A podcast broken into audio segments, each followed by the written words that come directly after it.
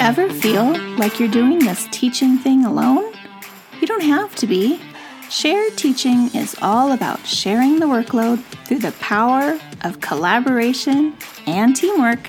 Together, we'll walk through all the difficult parts of teaching and learn how to streamline our processes, fine-tune our time management, and develop a more manageable workload. If that sounds like a dream come true to you, then welcome to the Shared Teaching Podcast. Let's share in the teaching to make those dreams a reality. Now here's today's Shared Teaching. Hello and welcome back to another episode of the Shared Teaching Podcast. I'm your host, Susan, creator and founder behind Shared Teaching, and you are listening to episode one hundred thirteen, where we're going to talk about sight words for second graders. So when you're teaching sight words for second graders, there are a few differences to notice when we look at just sight word practice for maybe kindergartners or even first graders. So it's not just teaching them and memorizing them. So we're going to cover some of the strategies to use instead. So first things first, what are sight words? So many of you probably already know, but sight words are also known as high frequency words, and they're an essential component to early literacy development. Now, these are the words that students should recognize instantly by sight without the need for decoding. So their brain is automatically processing the patterns that they've already know, and they're reading the words pretty much instantly. In second grade, we're building a strong foundation of sight words because it's crucial to contributing towards reading fluency and comprehension. The more sight words a student has in their arsenal, the better they will be at reading texts. Now, I always tell parents, especially during conference time, that it allows their child to spend less time on sounding out words and more time comprehending what they are reading. So in other words, the less words they have to stop and focus on sounding out, and if it's every single word, they're not going to remember what they're reading by the time they get to the end of the sentence because it's just too challenging for them. But if they know a bunch of the sight words, words that they're seeing very often and very frequently in the same passages, then they're spending more time on comprehending the words that they don't know. So that's a very important distinction and something that you might want to mention to your parents if you haven't already. So when we're introducing sight words, I like to use a five-step process, and I've talked about this before, and you can read all about it either in the blog post, How to Introduce Sight Words in Five Powerful Ways, or in the Shared Teaching Podcast episode number twenty-nine. And of course, you can find these links in the show notes. Now, personally, I recommend introducing no more than five words each week. I also recommend that each introductory lesson is going to include seeing, hearing, speaking, spelling, and writing the new words. You want to make sure you cover all of those and not just that you're saying the word, the kids are kind of looking at the word, right? You want them interacting. You want them really taking ownership of these words. When introducing sight words for your second graders, it's okay to move at a little faster pace, which is why I pick five words. We're not just doing one word a week or one word a day. We're introducing all five words at the same time.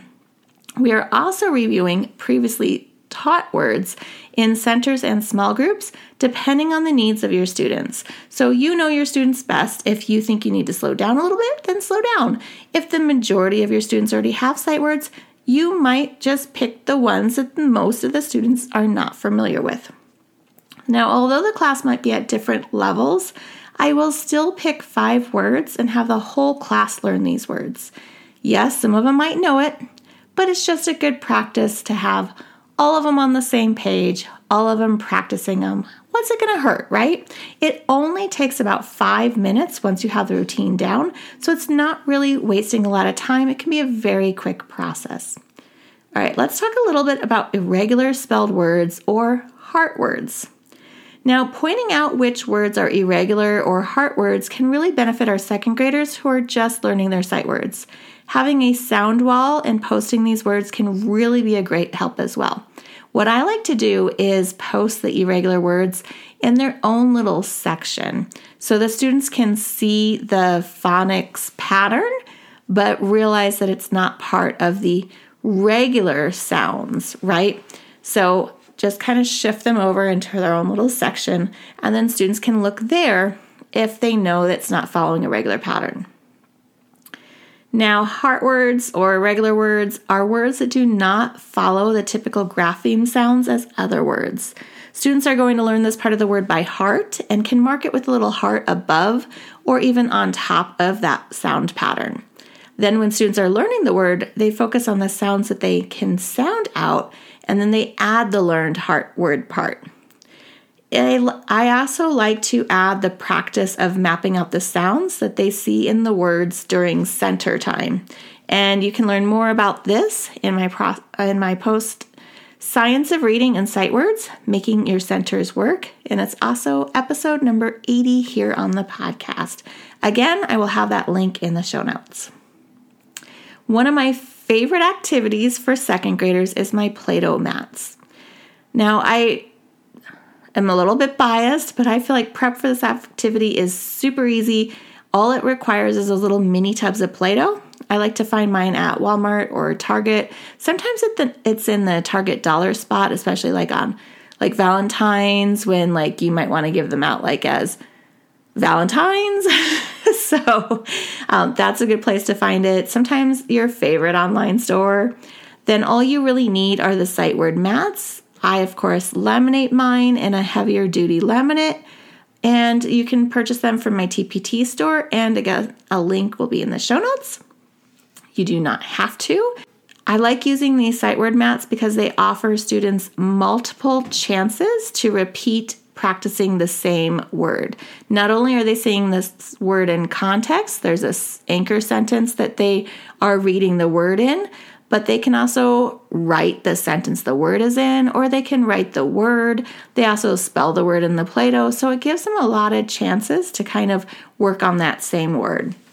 Students really need to have some kind of context, and they should not be learning sight words just in isolation. So I find that these Play-Doh mats and then also my letter boxes are using that same anchor sentence to help students begin to make connections within the same words. So let's talk a little bit about letterboxing. So this is another one of my favorite activities, biased again. And during the letterbox center, students are going to read, again, the same anchor sentence they would find on the Play-Doh mats, and then they're going to find the word that matches the letterboxes. So for example, the word look would have a tall box followed by two shorter boxes and end with another tall box. Students are going to look, no pun intended, at the words in the sentence to find which word matches this spelling pattern of a tall, too short, and a tall, right? So I teach body spelling in my class, and that I believe can be found in one of those episodes I talked about previously. But it's really the process of tall letters, letters that fall down towards the ground, and then letters that are shorter, which, you know, are about like our hips.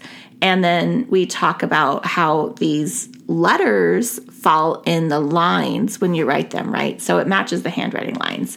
So letterboxes really help students pay attention to the formation of the letters. They're also going to attend more to the print in the sentence rather than just guessing a word. I mean, they can certainly guess a word, but they're looking to see that pattern of how the word is put together to find out which one matches those letter boxes. I also have sight word interactive notebooks, and this is something that my students have an individual sight word list that they work on, and the lists are assigned to them based on the master list of Dolch words that have been pre-tested at the beginning of the year. During centers, students use their personal list. Some students have five words, some students have ten words, just depending on how rapidly they're progressing through the sight words, or if they were tested and only missed like maybe eight or ten out of the two hundred twenty, then they get ten words, right? Because they know a majority of them. And they're focusing on these specific words during their sight word centers. So one of the rotations is that they have to complete a page in their sight word interactive notebook. And there's five pages lasting Monday through Friday. And these notebooks provide students with the repetitive practice of spelling the sight words, as well as spiral review of previously taught sight words. So I find that's really important as well. Don't just focus on the new words, but make sure you're hitting some of those older words that they've seen before. Now, second graders need a little bit more practice with sight words than just spelling or copying the words. If that's what you're doing up to this point, that's okay. But now let's try something a little bit different. We want some hands-on manipulatives. We want them practicing the words within sentences. We want them looking for phonics patterns. We really want them doing something, working with these words rather than just reading them and practicing them and spelling them. So we want to make sure they're putting them into sentences. We're reading the sentences to find the words, and we're finding those phonics patterns within the words. Every year, I send home a little booklet for my parents that's called a sight word practice book, and it has pictures of hands-on ways that parents can practice the spelling or sight words that are not just rote memorization and drill. And many of these activities are, of course, hands-on, but they're also very familiar to many of us teachers, but not so much as parents. So it's just a cute little booklet. I believe currently it's two dollars in my T P T shop. And so that, of course, will be linked in the show notes as well. So just to recap with sight words for second graders, you really want to make sure to up the rigor a little bit. We're not just doing flashcards, memorization, saying the word, spelling the word, writing the word. We really want them practicing the words within sentences and not in isolation. So I really want to know, what are some ways you're increasing the rigor for your second graders when they're practicing sight words? Don't be afraid to leave me a re- review and tell me, say this was episode one hundred thirteen and I have some thoughts about sight words, or you can send me an email, Susan at shared teaching dot com. I love to hear from listeners, and make sure you stay tuned for an all new episode next week. Bye for now. If you've loved this show, then join me in sharing the teaching, hitting that subscribe button, and leaving us a review on iTunes so we can be found by more teachers like you who are ready to start sharing the workload. I hope you've enjoyed this episode. Find new episodes each week on shared teaching dot com. Thanks for listening to the Shared Teaching Podcast.